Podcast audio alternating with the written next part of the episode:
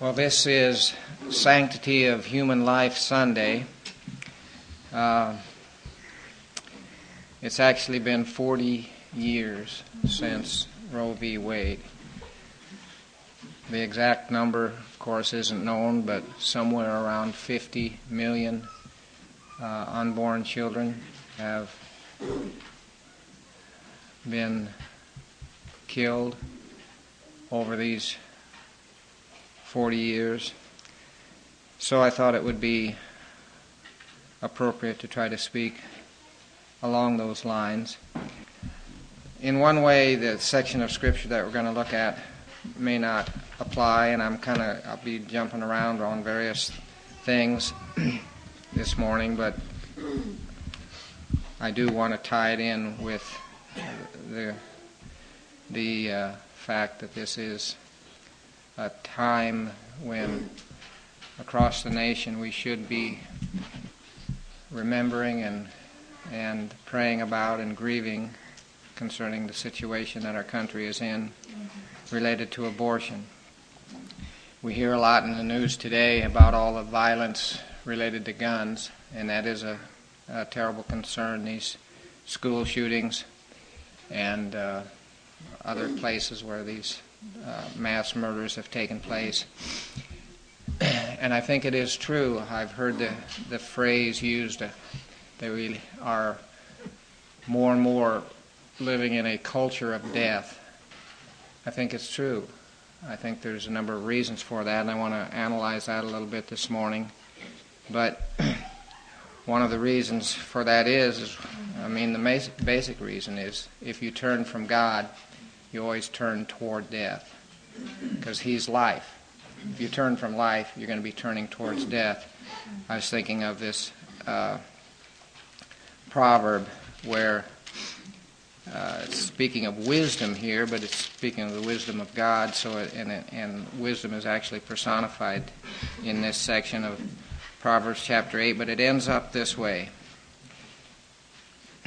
For he who finds me finds life and obtains favor from the Lord. But he who sins against me, now speaking of wisdom here, God's wisdom, God's way for us, God's will. He who sins against me injures himself.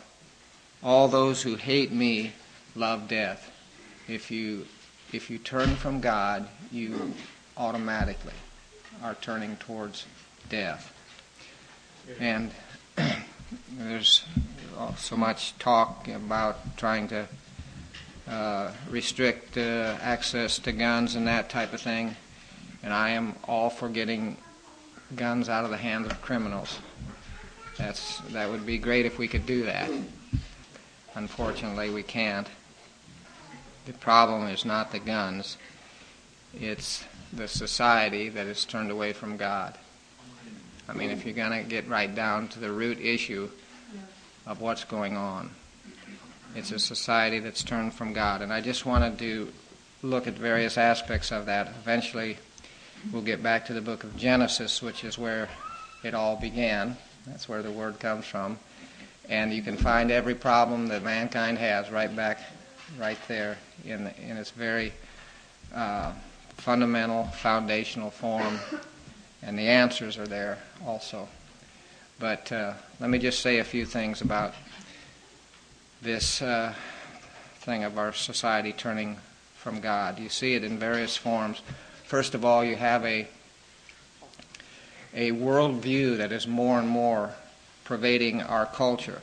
And that worldview has to do with the fact, they say, the fact, it's not a fact, it's a false presentation, that there are no absolutes.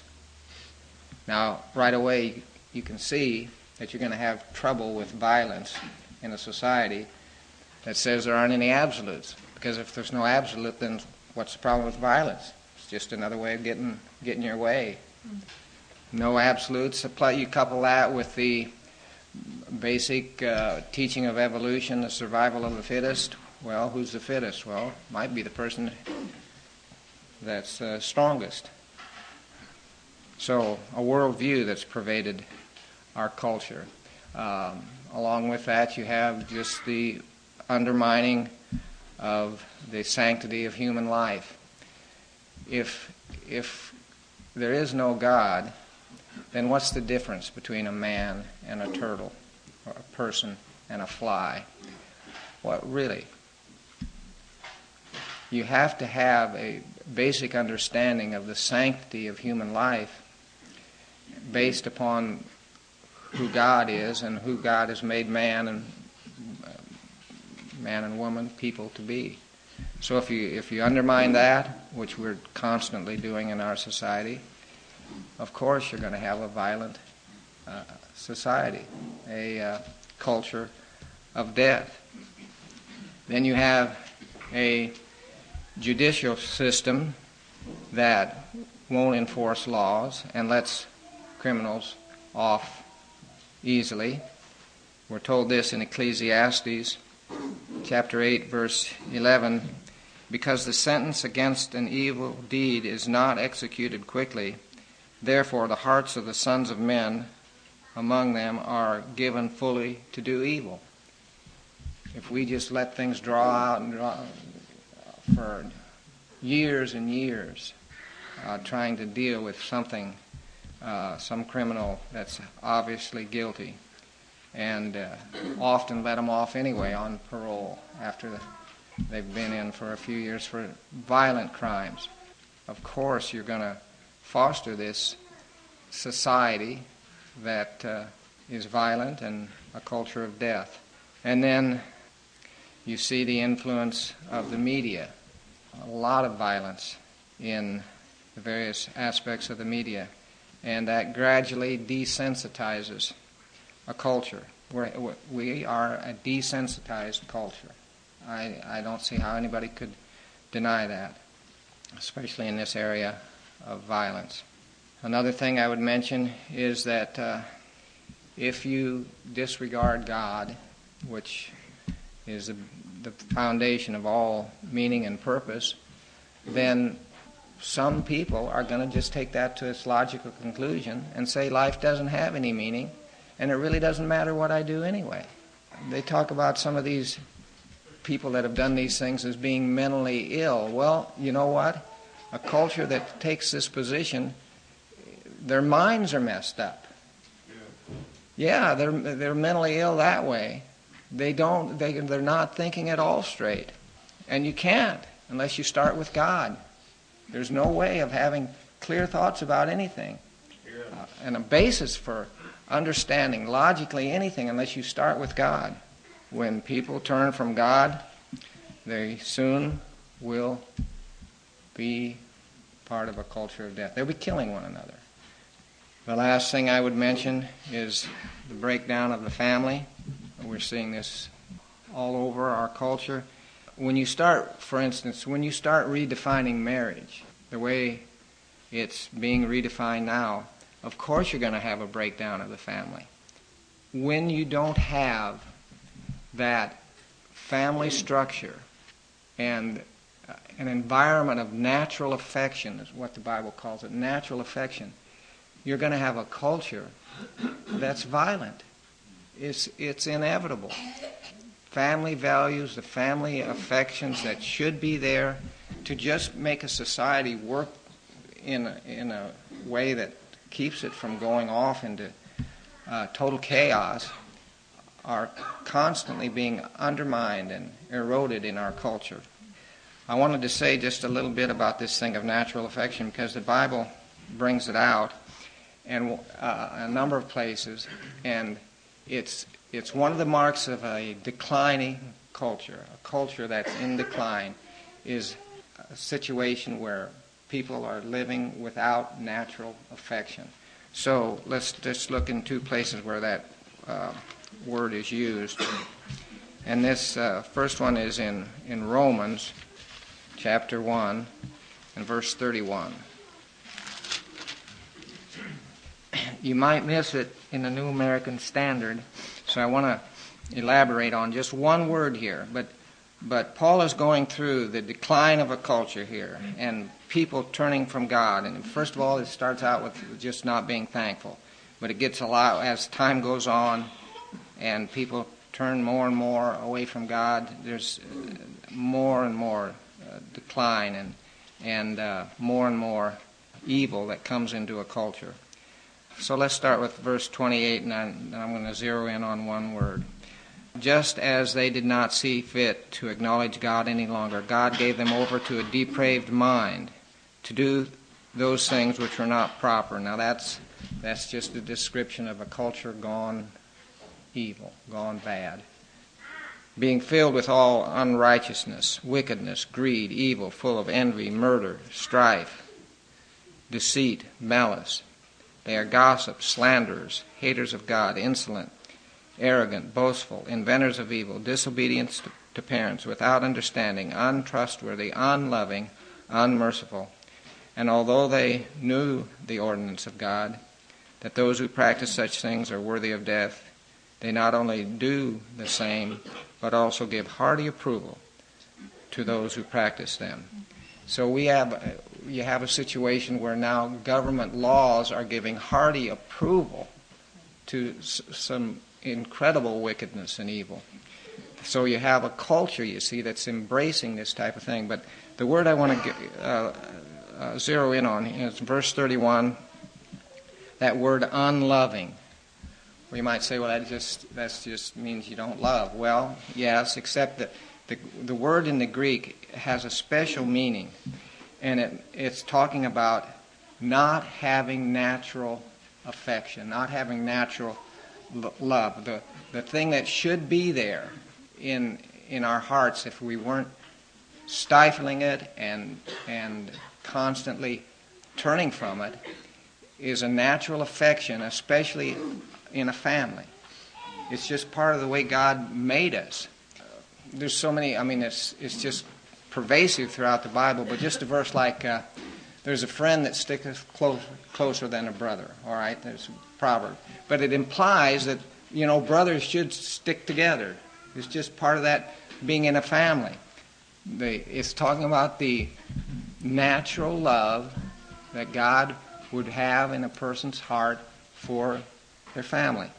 Now, that word comes up again, and it's interesting how Paul uses it in 2 Timothy chapter 3, and he's talking about the end times here. He says this, this will be a mark. Romans 1 was talking about the descent of a culture, and here Paul is talking about how it will be in, in the uh, last days. But realize this 2 Timothy 3, chapter 1, or chapter, or verse 1. But realize this, that in the last days difficult times will come. Men will be lovers of self, lovers of money, boastful, arrogant, revilers, disobedient to parents, ungrateful, unholy, and then here's that word again, unloving. But it's a, it's a special word. It's talking about natural affection that should be there. Unloving, irreconcilable, malicious gossips, without self control, brutal, haters of good, mm-hmm. treacherous, reckless, conceited, lovers of pleasure rather than lovers of God, holding a form of godliness, although they deny the power, deny its power. Avoid such men as these. Well, so this thing of family love, I don't, I don't know what better way of saying it. Family love is something that's going to decline and be less and less as a culture turns from God. It's a mark of a depraved civilization. Now you can see that, uh, you can trace it even in the Old Testament as cultures, as they, as uh, Israel was instructed to come out of all the other nations, stay away from them, because the cultures had declined to such an extent that there was not even a family love there anymore. Let's look at just uh, one example of this. The Canaanites were a terrible example of what we're talking about. Uh, Deuteronomy chapter 12 and verse 31. Talking about the Canaanites and some of these nations that uh, were ungodly. It says, You shall not behave thus toward the Lord your God, for every abomin- abominable act which the Lord hates, they have done for their gods for they even burned their sons and daughters in the fire to their, to their gods. So they had a religion where you would actually take your son or your daughter and offer them up to the false god. Now that, I mean, that's without family affection. That's about as low as you can go. The problem was that the Hebrew people were supposed to separate themselves totally from that, and whenever they saw it, it was to be destroyed, and they didn't do that. And so it actually came in to the nation of Israel. Let's turn to Psalm 106, verse 34. So they did not destroy the peoples as the, as the Lord commanded them. They were supposed to do away with the Canaanites because of the way they lived. But they mingled with the nations and learned their practices and served their idols, which became a snare to them. That's talking about to Israel here. It became a snare to Israel. They even, now here's what Israel did, they even sacrificed their sons and daughters to the demons and shed innocent blood, the blood of their sons and their daughters, whom they sacrificed to the idols of Canaan. Canaan. And the land was polluted with, the, with blood. They became unclean in their practices, and they played the harlot with their deeds. So, even the professing people of God at that time were doing this thing. And this, if you if you read the histories of many of the ancient nations, terrible attitude towards their children, unbelievable. So, well, this is a commentary uh, speaking back on that word unloving that I spoke, uh, you know, that we're talking about here is without family affection. This refers to those who do not possess the love and attachment which nature, that's which nature teaches all mothers to have to their young. This expression denotes the want of affection, affectionate regards towards their children. The attachment of parents to their children is one of the strongest in nature, and nothing can overcome it but the most confirmed and established wickedness. Yet the apostle charges, charge, charges on the heathen nations uh, that they were lacking this affection. He doubtless refers here to the practice so common among the heathens of exposing their children or putting them to death. This crime, this crime so abhorrent to all the feelings of humanity was common among the heathen and still is. The Canaanites, we're told, that's uh, some of the verses we looked at, sacrificed their sons and daughters and shed innocent blood. Manasseh, among the Jews, imitated this example and introduced the horrid custom of uh, sacrificing children to Moloch and set the example for others to follow. Among the ancient Persians, it was common custom to bury children alive. In most of the Grecian states, infanticide was not merely permitted but actually enforced by law. The practice of murdering small children was also common among the Phoenicians, the Carthaginians, the Chinese, and the Hindus. Paul says this is a mark of a declining, uh, decadent, degenerate culture. When you see this mm-hmm. lack of family affection, this he, he just uses the word unloving, but that's what he's talking about. This type of natural affection that should be there amongst a family. I say all that to get us to Genesis. Let's turn to Genesis because we're going to go back to the root of this, the very beginning of it. Genesis chapter 4. If you want to see the beginning of a violent culture, you just look at the beginning of humanity. When man turns from God, violence follows. It's, it's a natural outcome. When you turn from God, violence follows. And we're going to see that in the first family amongst two children of Adam and Eve, Cain and Abel. So let's let's read a section here, uh, chapter four, and we'll read the first sixteen verses. Now the man had relations with his wife Eve, and she conceived and gave birth to Cain and said, and she said, I have gotten a man child with the help of the Lord. And again she gave birth to his brother Abel. And Abel was a keeper of flocks, but Cain was a tiller of the ground. So it came about in the course of time that Cain brought an offering to the Lord of the fruit of the ground. Now they knew they were supposed to do that. I think they were, had been instructed by God. We don't have this all the account there, but we know that God had uh, uh, when when Adam and Eve had sinned, he God killed an animal to clothe, clothe them with. So I think they had an idea about the relationship of sin and sacrifice and the need for sacrifice. So, anyway, Cain brought an offering to the Lord of the fruit of the ground, and Abel, on his part, also brought of the firstlings of his flock and of their fat portion. And the Lord had regard for Abel and for his offering, but for Cain and for his offering he had no regard. Now we'll talk about that later, why that was. But so Cain be- became very angry, and his countenance fell. Then the Lord said to Cain, Why are you angry, and why has your countenance fallen? If you do well, will not your countenance be lifted up?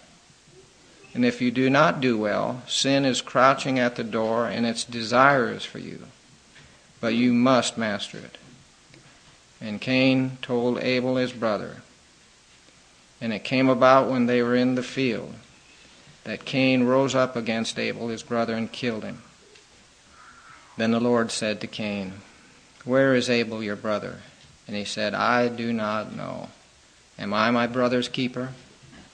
And he said, What have you done? The voice of your brother's blood is crying to me from the ground. And now you are cursed from the ground which, is, which has opened its mouth to receive your brother's blood from your hand. When you cultivate the ground, it shall no longer yield its strength to you. You shall be a vagrant and a wanderer on the earth. And Cain said to the Lord, My punishment is too great to bear.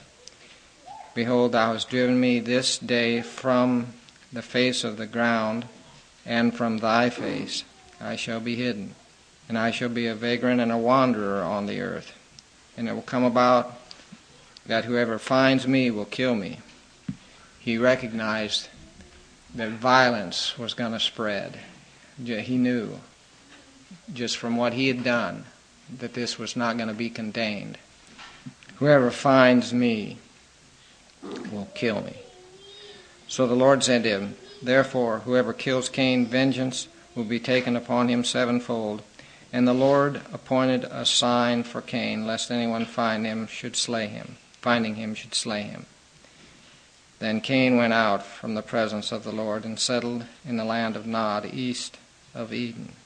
Well, quite an account we have here of the first violent act of mankind, and it happened right there between brothers. So I want to analyze this a little bit, thinking about this account.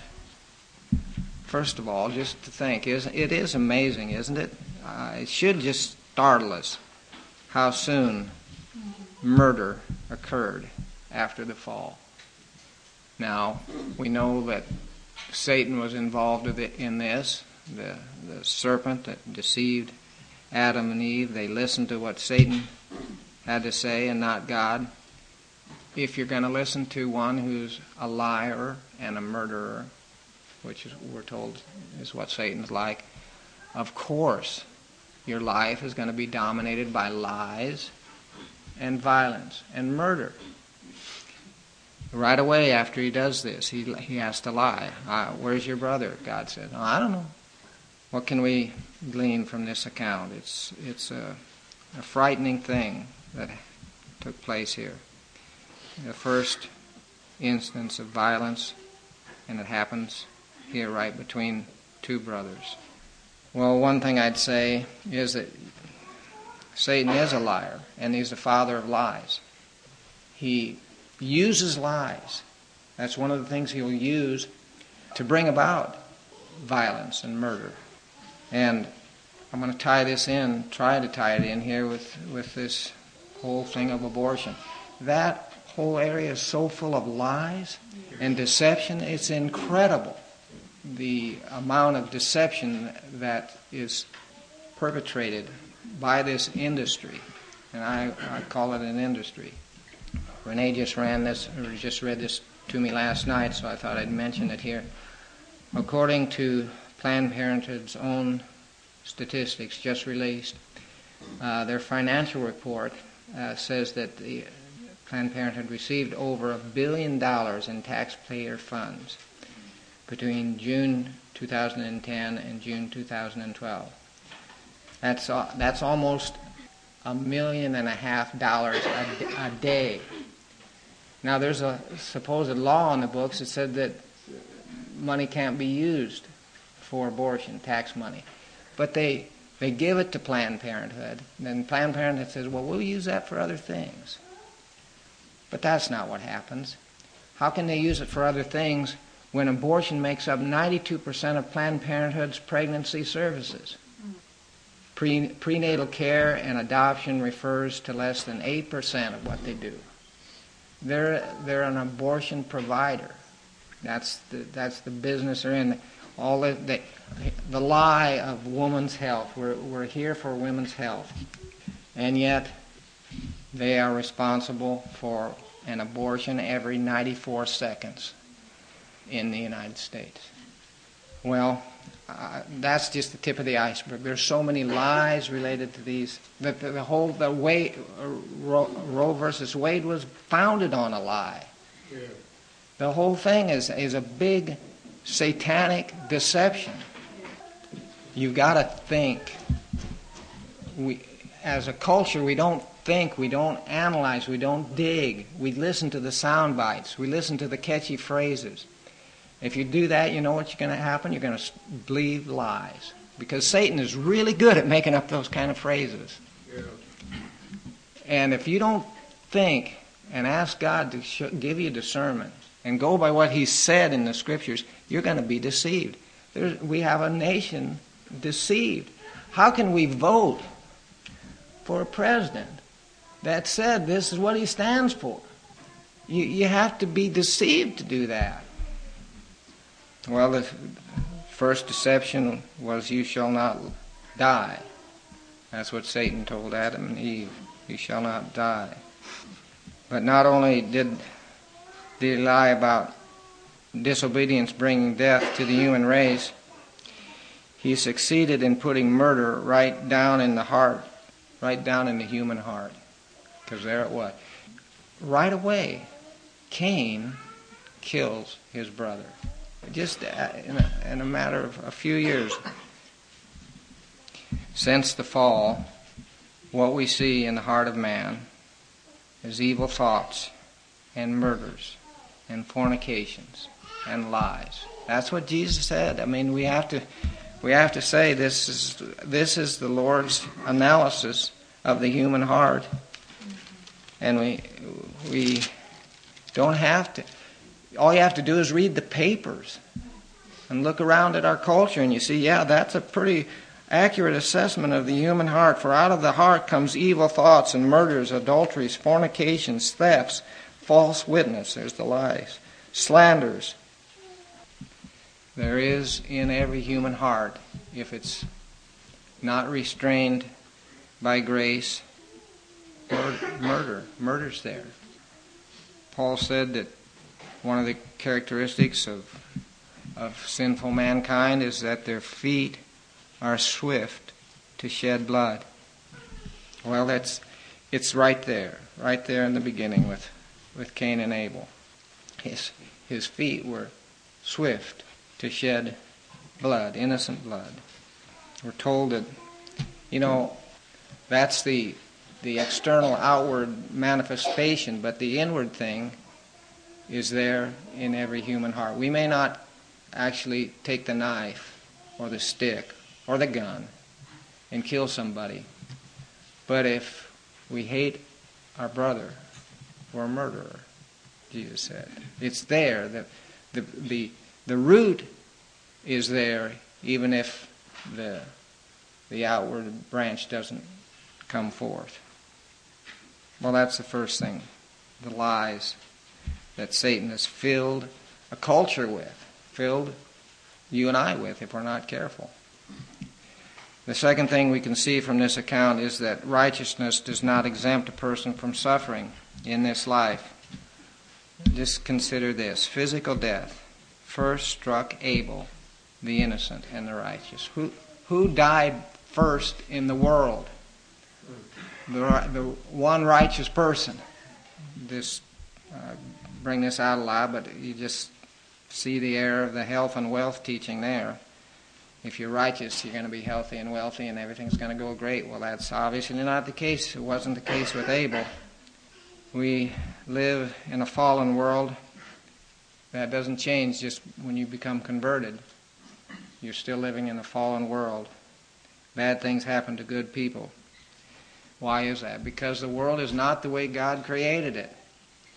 It's, the, it's in the condition that we've made it through sin and through our, through our rebellion and turning from God. If a person's mad at God, somewhere along the line it's going to come out they're mad at God's people too. You're just not going to be able to keep that from coming forth. Another thing we see in this account is that you have to kind of read on to get this, but there, right here at the beginning, you see two streams of humanity, two groups of people, the godly and the ungodly, ungodly, and you see the relationship between them. Here in the beginning of history, we see the great distinction that runs throughout all time. Some men are righteous by the grace of God, and others are wicked. And that can happen even in the same family. You, they may be blood relatives, but there's no spiritual kinship. And that's what happened here with Cain and Abel. There's going to be enmity between the righteous and the unrighteous. And you have this brought out so many places in the Scripture. If you were of the world, the world would love its own. But because you are not of the world, but I chose you out of the world, therefore the world hates you. Well, let's look one up here. This, let's, let's turn to 1 John. 1 John chapter 3 and verse 11. For this is the message which you have heard from the beginning that we should love one another, not as Cain, who was of the evil one and slew his brother. And for what reason did he slay him? Because his deeds were evil and his brothers were righteous. There's, there's the, the thing. The evil cannot be around the righteous without disliking the righteous. It's just the way it is. He did. It say, why did he slay him? For what reason did he slay him? Because his deeds were evil and his brothers were righteous. Do not marvel, brethren, if the world hates you. We know that we have passed out of death into life because we love the brethren. He who does not love abides in death. Everyone who hates his brother is a murderer. There, there's the heart issue. He who hates his brother is a murderer, and you know that no murderer has eternal life abiding in him. Think of it this way the first worship brought about the first murder. The first act of worship that we're, we're told of here in the book of Genesis, Abel offering up his sacrifice, the first worship brought about the first murder. He who is born according to the flesh persecutes him who is born according to the Spirit, we're told in Galatians chapter 4. So, we see two streams of humanity, and if you follow them down through the book of Genesis, you see that the way, the parting of the ways, you might say, between those two streams. Number four, I would mention also that we see what is involved in true worship and also true righteousness. Why was Abel's sacrifice accepted and Cain's not? They both they both offered sacrifices. You'd think, well, that's that's what matters. No, that is not what matters. What matters is the heart of the people, the person that offers the sacrifice, what sacrifice is offered, and just the the heart the heart attitude. Let's just look at this. There was a difference between Cain and Abel. One was righteous and one was evil. And an evil person offering a sacrifice, God says, is an abomination. The prayer of the wicked is an abomination. So there was a difference in the men, there was a difference in the offering. We're told that Abel bought, brought the best, what he had. He brought the firstlings of the flock and of fat portions. Now, that's the best part. He brought the best. We're just told that a, uh, Cain brought fruit of the ground. So I think it is certainly implied there that Abel was concerned about giving the best to God. And Cain just brought what was convenient. The other thing that's implied in the offering was that the one involved blood. Abel's sacrifice involved blood. And God, I think, had taught that, that uh, the real sacrifice was going to eh, have to be, involve death. Because the wages of sin is death. And it's not enough just to bring a, something that's grown out of the ground. He was teaching, he taught that uh, there needed to be death for sin. So I think I think Abel was aware of that in some some form. But the, I think the big thing is the fact that there was a great difference in the attitude of them, these men, because that's what's brought out, what is brought out in Hebrews chapter 11. Let's turn there, Hebrews 11, verse 4. By faith, Abel offered to God a better sacrifice than Cain, through which he obtained the testimony that he was righteous, God testifying about his gifts. And through faith, though he's dead, he still speaks.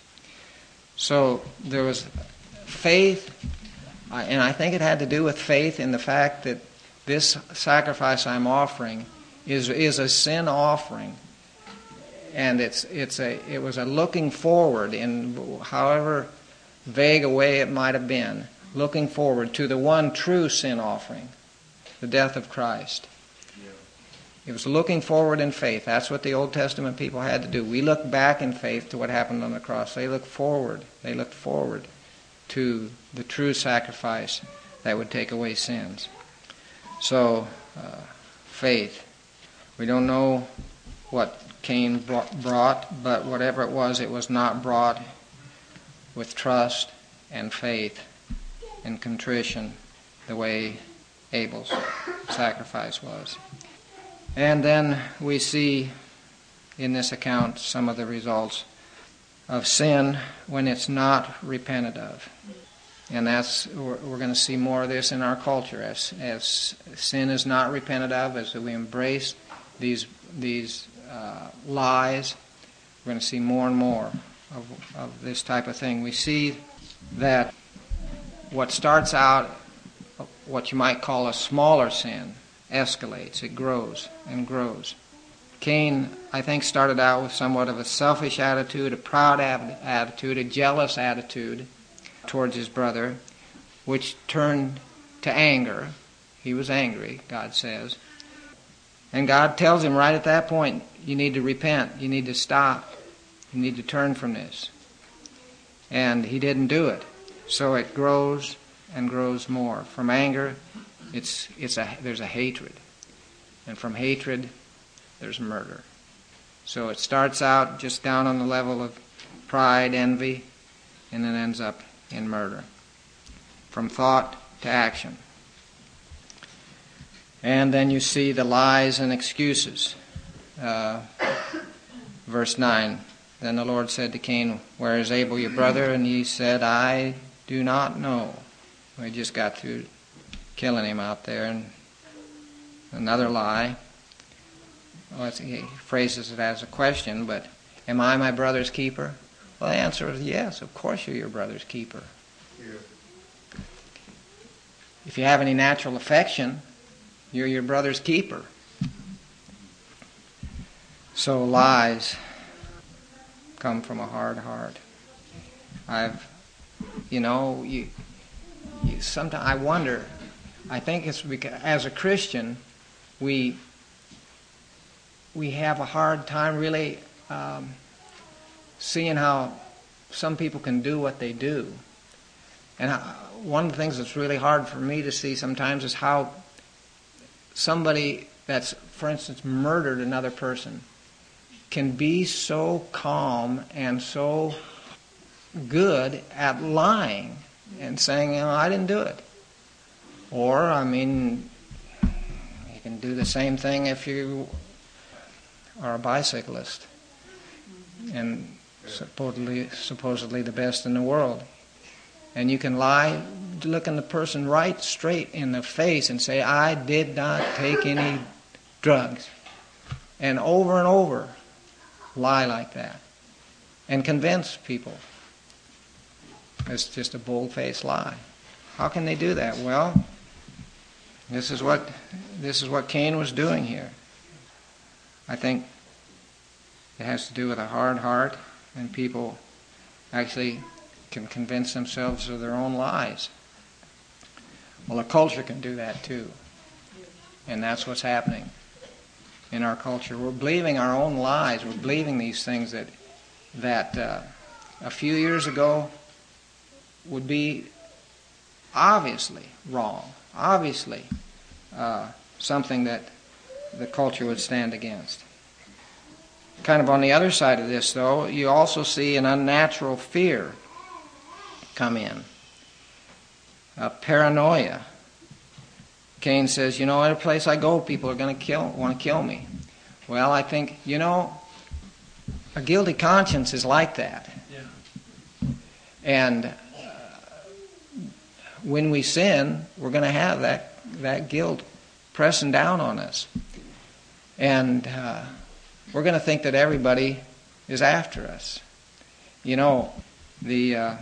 Righteous can be bold as a lion, but that's not the way it is for the unrighteous. They, they know deep down, they know they're not right with God. And so consequently, they're pretty, pretty worried about things not going well for them, deep down.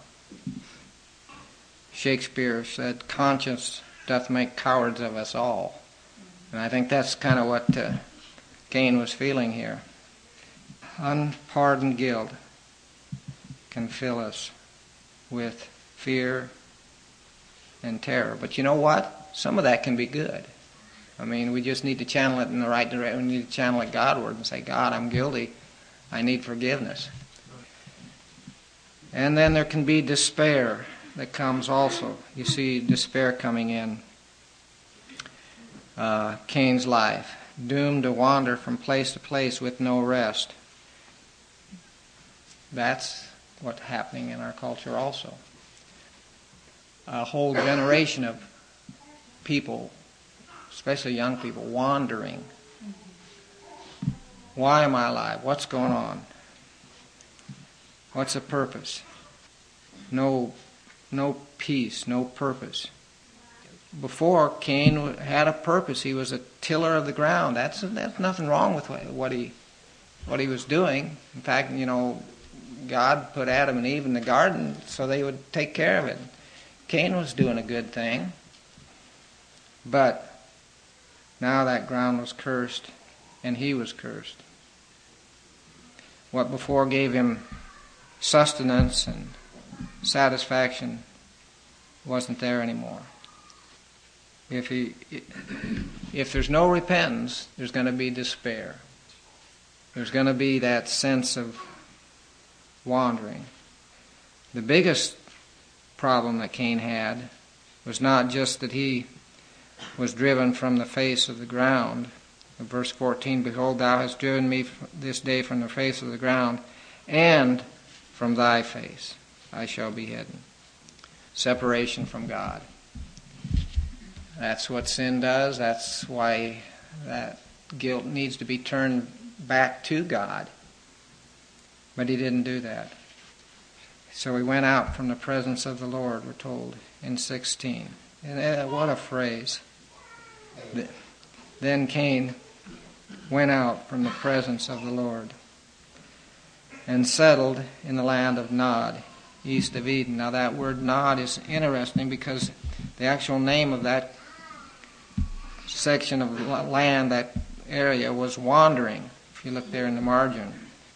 Nod is, is the uh, Hebrew word, I suppose it's the Hebrew word for for wandering. So it says he settled in the wandering land, which seems like a contradiction. And that's what people try to do. They try to settle down in this place where they uh, are separated from God. And you can't do it, it's impossible. There's no rest there, there's no peace there.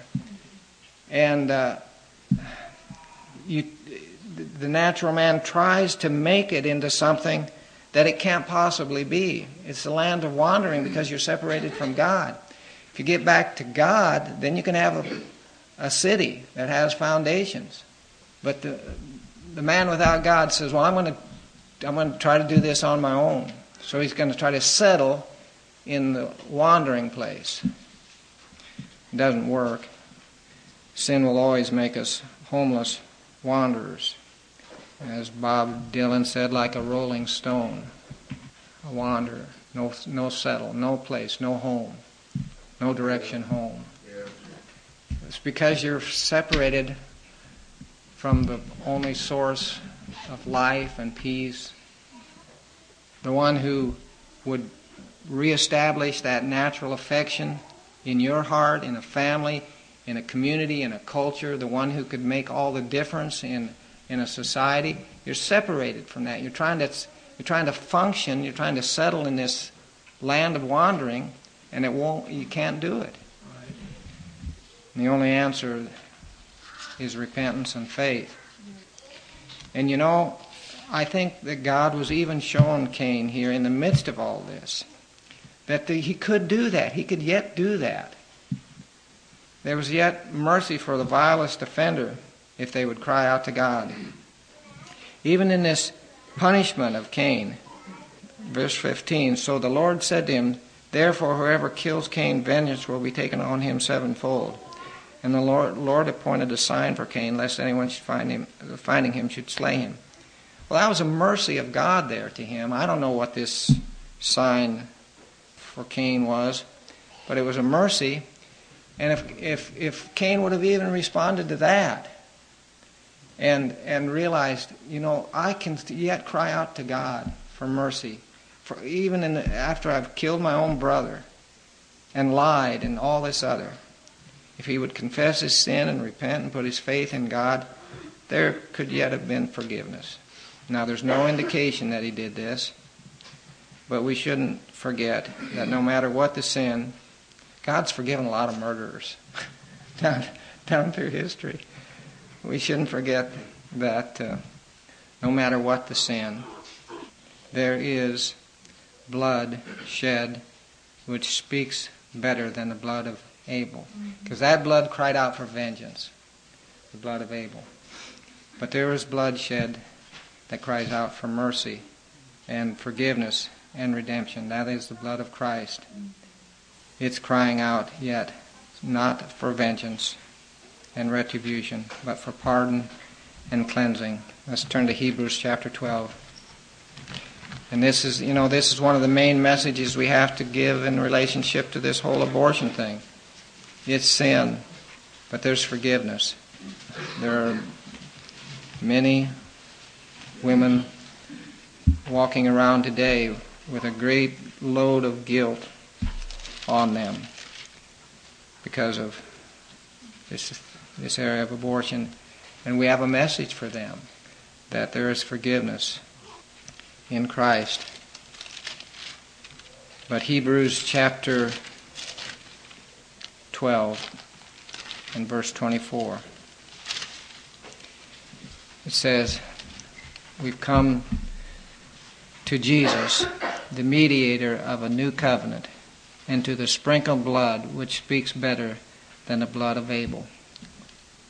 What's the writer talking about there? He's talking about that there's been a, there has been now the one sacrifice. That Abel's sacrifice, what he offered up the firstlings of the flock there, was just a picture, a, a very uh, uh, rudimentary picture of what was yet to come. A sacrifice that would indeed take away sins and make it so that we we don't have to to uh, be wanderers We don't have to try to make up our own way of dealing with guilt and our sin. We can look to the only way that sin can be forgiven, which is the blood of Christ. Well, I know that was kind of scattered, but we have a culture, a culture of violence, a culture of death, because there's a culture of lies. And as the people of God, we need to tell the truth to people, live the truth before people, and share with them the, the way of reconciliation that God was in Christ, reconciling the world to himself, not counting our sins against us. Let's pray.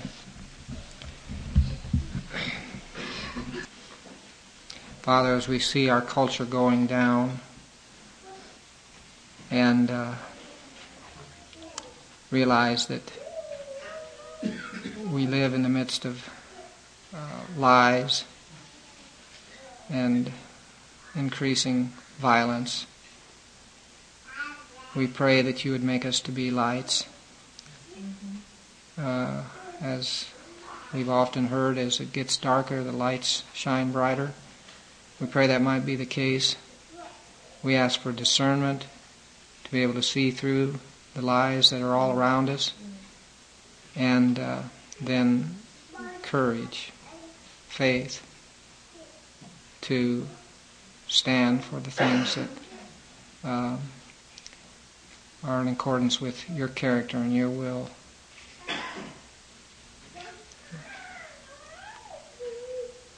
We think here on this Sanctity of Life Sunday, we would ask again that uh, you'd open eyes and hearts and cause people to see that this this is a grievous and terrible blight upon our nation, but more than that, it's an affront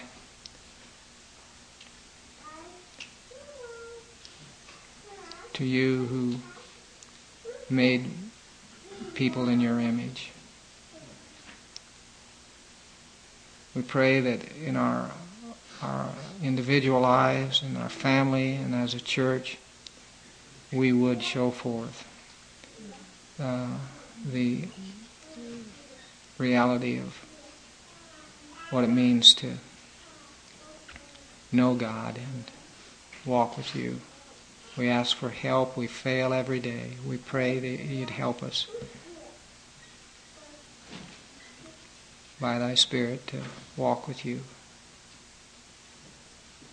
We thank you for the blood of Christ. We thank you for the reality of your work in our lives by your Spirit. And we just ask for more. We, we, we want to be changed from glory to glory for your, for your glory. We ask it in Jesus' name. Amen.